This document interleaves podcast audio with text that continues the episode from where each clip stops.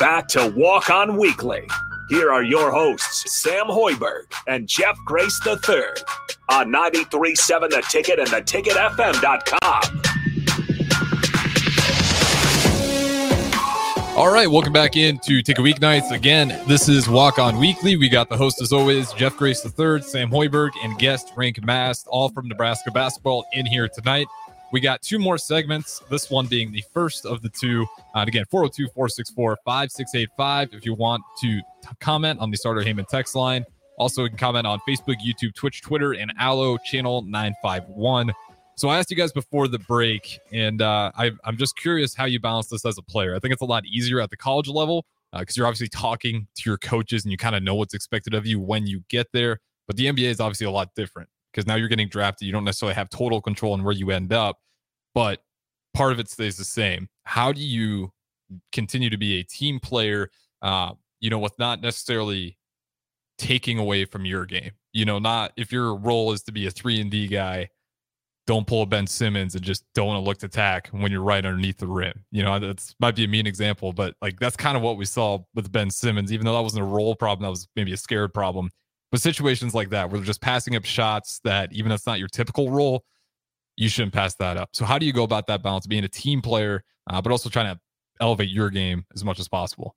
I feel like I could speak on that because last last season I was kind of playing in a role that was more three and D, but I wasn't mm-hmm. looking to score much. And I would I would do it when I was open and uh, did it pretty effectively. I think I was fifty five percent from the field last year, but I was a scorer in high school. Like I I've always been a scorer. Jeff's played with me since eighth grade, and that mm-hmm. was always kind of one of the leading scorers on my team. But yeah, I mean, you just have to kind of fill what your team needs from you, and if it's going to be play more defense and make hustle plays, and you, they if you have a guy like Keisei Tominaga on your team and you get him a better shot than the one that you have, then that's what you're going to do. So you kind of have to just it's a big like thing you got to let go of your ego and uh, just play within your role. And then the better you get, the more you can kind of shape it yourself. But that's one thing in NBA. I feel like there's obviously so many guys that are so skilled in college and they have to play different roles. And even look at a guy like Patrick Beverley, he's just not an offensive really threat much in the NBA. Like he averaged 40 points in high school. That's a good point. Yeah. Like there's a ton of guys like that that maybe they have that ability in them, but there's just better options on the team. Like if he's playing with a guy like LeBron James, you're gonna let him take way more shots than Patrick Beverley. Yeah. Um, the biggest thing I would say is just adjusting. I mean, the college level is a little different because like you're not playing AAU like all one on one ball. You're actually like have like a structure behind it. Mm-hmm. Um, so the biggest thing I would say is just adjusting to your role and like figuring out what your role is. And at the end of the day, like go within your role and like don't completely lose your game, but like try to implement your game in ways you can do that serves a purpose with your role. I like Sam Hoiberg's cramping. if you go on the video stream, that oh, was the nasty boy. one. I saw him kick back from the desk and immediately start wincing. Did you guys have workouts Sorry, right before Jeff. you came over here? Uh, no. So it's just uh, not hydrated. Had, had practice this morning, worked out in the afternoon. Yeah, lacking on the water. Oh man.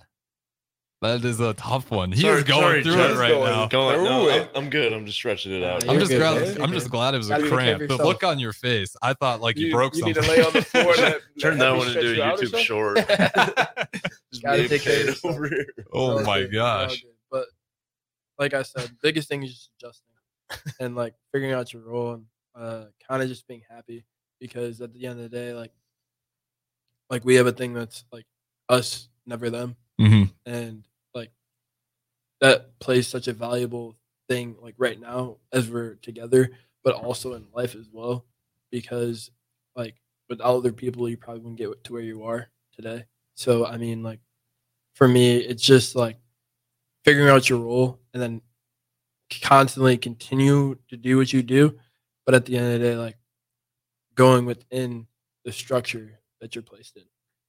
Yeah, Rienk Mast got anything to add to that? Well, like if like if you do it the right way, you should always try and find a team where you're like start at the bottom. You're gonna not play that much because that's how you how you're gonna improve. So I think if like you do it the right way, everybody's been there. I've I've been there where I come off the bench, like only play the trash minutes, and like you gotta you gotta build up the confidence from your coach. Like if you are in the game and you show that like you're reliable, especially on defense, and then on offense, just don't don't turn the ball over, and then over time you should be able to get more minutes. Um, but it, there's definitely a a point where you gotta you gotta be um like at first you gotta play for the team. At some point you're also gonna be like, okay, I've got this trust down. Let me go do my own thing a little bit too and see if I can help the team in that way. And then if the coach sees you do that, he's like, okay, he can do this too. Let him like I'll I'll allow him to do it more. And then over time, that's how you get back to your like scoring and Mhm. whatever. Like it, it's it's a slow process and it has to come not only from the coach but also from you. Like you got to show the coach that you can do it. Yeah, that's a good point. Because if you knock down, if you just nail the role that's given, you're just going to get more opportunities out there, and then those other opportunities for you to actually show more of your game uh, will just open up naturally. Mhm. Uh, in the NBA, you know, we kind of talked about it's always tougher. Has there been any NBA players that you guys thought that took a lesser role, or maybe it's a situation where uh, maybe you know he had to take a lesser role because it makes sense, but you just wish, man, if he was in another city, another team, would have been such a better situation. Well, one very good example that comes to mind for me, like right away, is how Jalen Brunson is playing right now Yep. at New York. Because his his role at Dallas was way different. Because he was the second, uh, well, second, Yeah, point, second point guard behind behind Luka, and his role was a very, very different. Than now in New York, he's like one of the main guys, and you now you see that he can score the ball at an extremely high level. Yeah, he's he's looks uh and like you said, it's not even like he went over there and he's doing the same. Like he's he looks way better. Mhm. And uh, I think I think if he was with Luka, that still would have been a way better matchup than Kyrie. I think the Mavericks kick themselves for that still. Yes. Uh, you know, what are you guys' thoughts on Jalen Brunson center on him? Because I still think that is one of the worst deals the Mavericks could have done. I don't. I'm so confused by the fact they did that after they made the conference finals too, Right? and they looked so good. Like both really young players with such bright futures. Who did they even give up?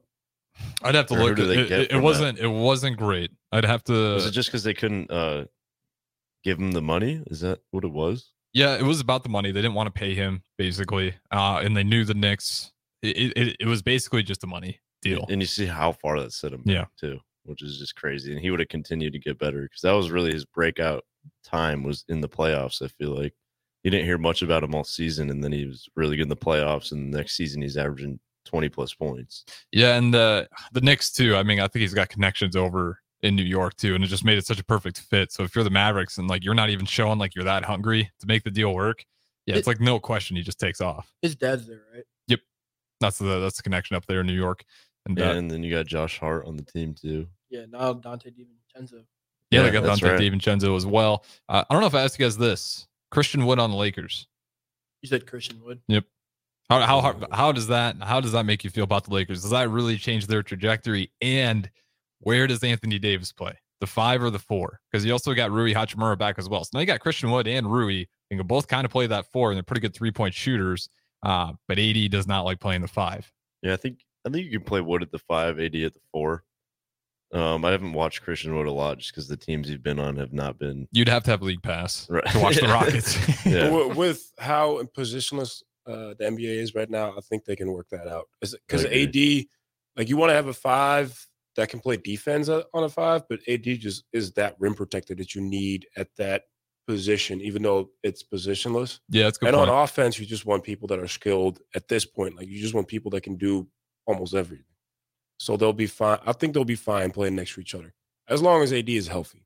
Yeah, yeah that's always the- That's, that's, that's the big one with him. always the question. averages one knee or shoulder grab a game. I always say. Uh, Jeff Grace third. Do you think what is your kind of expectation for the Lakers? Just because I, I, I again, I always kind of go back to like last season. I really do think the Lakers were probably the second best team in the Western Conference. So I think they got better with this addition as well. Uh, if it's enough to beat the Nuggets, probably not. I'm, I'm not. I'm nowhere near that unless you know every time you count out LeBron, that's kind of when it happens. But you know, what are your thoughts on the Lakers, especially in that Western Conference?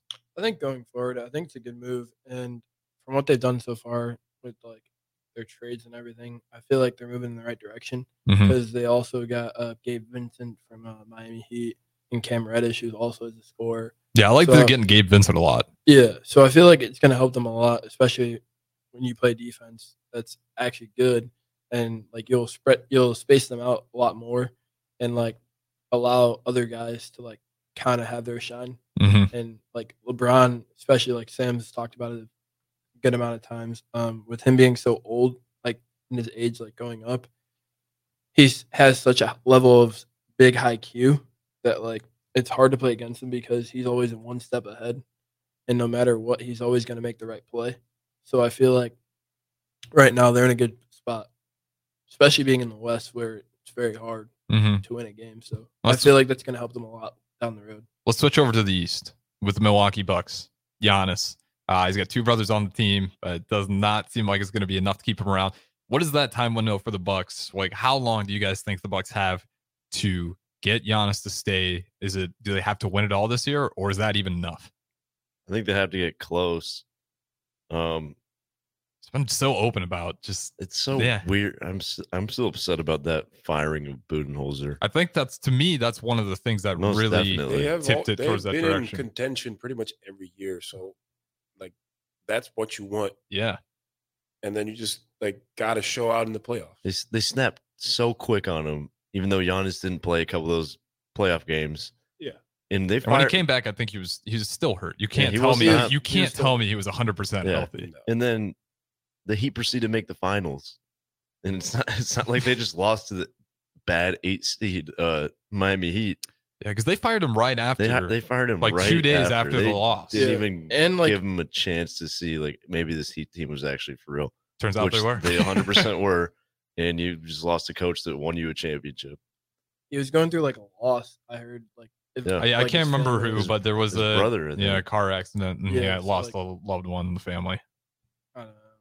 I. I, I thought just- it was just like unprofessional Yeah. Completely and not not smart either. And also, if you're gonna do that, pick a bit different time. Like I feel like Exactly. definitely could have picked a better time after everything that happened. Yeah, like again, I think that's kind of where it tipped Giannis in the other direction. And now I, I, I honestly feel like, and I could be wrong, maybe his brothers are good, but I just feel like his brothers, just kind of based on every other team's interest, it's like obviously they look at these guys. I don't know how good they are, and if there's probably other better players that could take that spot. So it just feels like Milwaukee's doing everything they can to try to pull him back. But I honestly think like even if they won it all, like I don't know if Giannis would want to come back I also think a lot of other teams would make room for his brothers to get Giannis. to get Giannis. yeah, that's true. Because NBA role like if you, you're gonna have guys that don't play at all, and then you don't want those guys to be moping on the end of the bench, and you know his brothers are going to be the opposite of that, so they're perfect to have on the end of your bench. Yeah, I, also just think though it's probably, I mean, get to get guys on your bench that are good attitude compared to guys on your bench that you can develop to possibly a good, you know, starting player. But it is smart. Like if you're trying to just get Giannis, that's maybe a way to do it. Uh, but to me, it just feels like Milwaukee Bucks are reaching really hard to try to keep him. Where do you guys think he would go? You know, if he if he did decide to leave, because he's kind of been open about, you know, obviously not selling himself totally to stay with Milwaukee Bucks. But what's a location that Giannis could appear that if you had to take a guess, that's where you think he's going. I've- I've heard rumors about New York. hmm That would be cool. It would be really good too. When was the last time New York had like a big superstar? They always are Patrick in the Ewing? talks. Exactly. That's what makes me. That's what kind of makes me feel like mm, maybe because I, I hear that talk about everyone. But But they were supposed to have Donovan Mitchell. yeah, they're supposed to get Mitchell. They're supposed to get KD. They're supposed to get Kyrie. They're supposed to get both of those Oh, guys at the same yeah, no, they're always in the talk. Yeah, you basically So, you can go name any You never know. big superstar free agent at one point in time, and the Knicks were in the conversation, quote unquote. Yeah. None of you guys are Knicks fans, right? Never. Okay, that's I'm good. okay I, with I the think Knicks. it's a very cool franchise and the brand that they have. It's just Yeah, I just feel super bad for 'em. disappointing that mm-hmm. they've been so bad for so long. and they're getting better, but they're just not. They need. They're one guy away. I think. I think Brunson being there helps a lot, though. For I think now that you have a guy in Brunson in place, especially with Randle, because he has some on and some bad so, off. yeah, he's so inconsistent sometimes. yeah, he had that awesome season where he, he, you know, he almost looked like an MVP candidate for a little bit, and then they they doubled down. They're like, we expect some more of this, and he got that max, and yeah, he has been. That is a bad signing for the Knicks. That one kind of set them back again. Which I was a big Randle fan when he's on the Los Angeles Lakers, um, and then I think he did he have a stint with the Pelicans as well for a little bit, or was it Ye- just? A, I believe so. yeah, I think Did he? was. He might have been. I believe so. I, unless he was I don't think he did. wonder if he, I we'll have to look remember- that I don't one up. remember I don't playing remember. for them. I'll take Okay. a- I'll take a look right now. But I remember he's definitely on the Lakers early on in his career uh, because that whole era was like Josh Hart. It's crazy how many of those players were so good that end up having starting roles like across the NBA. You know, from Brandon Ingram, Lonzo Ball that it no, even though he's hurt now, Josh Hart, Julius Randle, they had so Brandon Ingram, they had so many great players that they end up having to move on from. Sammy got it, or should yeah, we just he, throw the break? he played there one season, averaged 21, 8, and 3. okay, so yeah, I think he was he drafted by the Pelicans and then traded. No, that was Lakers? that was post Lakers, and then he went to the Knicks after Pelicans. So Okay. He, was drafted by the Lakers. I wonder if that was that big trade with Anthony Davis. Must That's probably been what it it, was. yeah. With that being said, though, we do got to go ahead and throw it to break here. Again, this is the Walk On Weekly. I'm Harrison running the ones and twos. We got the host, as always, Sam Hoiberg, Jeff Grace III, and special guest Rienk Mast, eh, all in studio here with us. 402 464 5685. You guys want to chime in? We'll catch you guys on the other side of the break.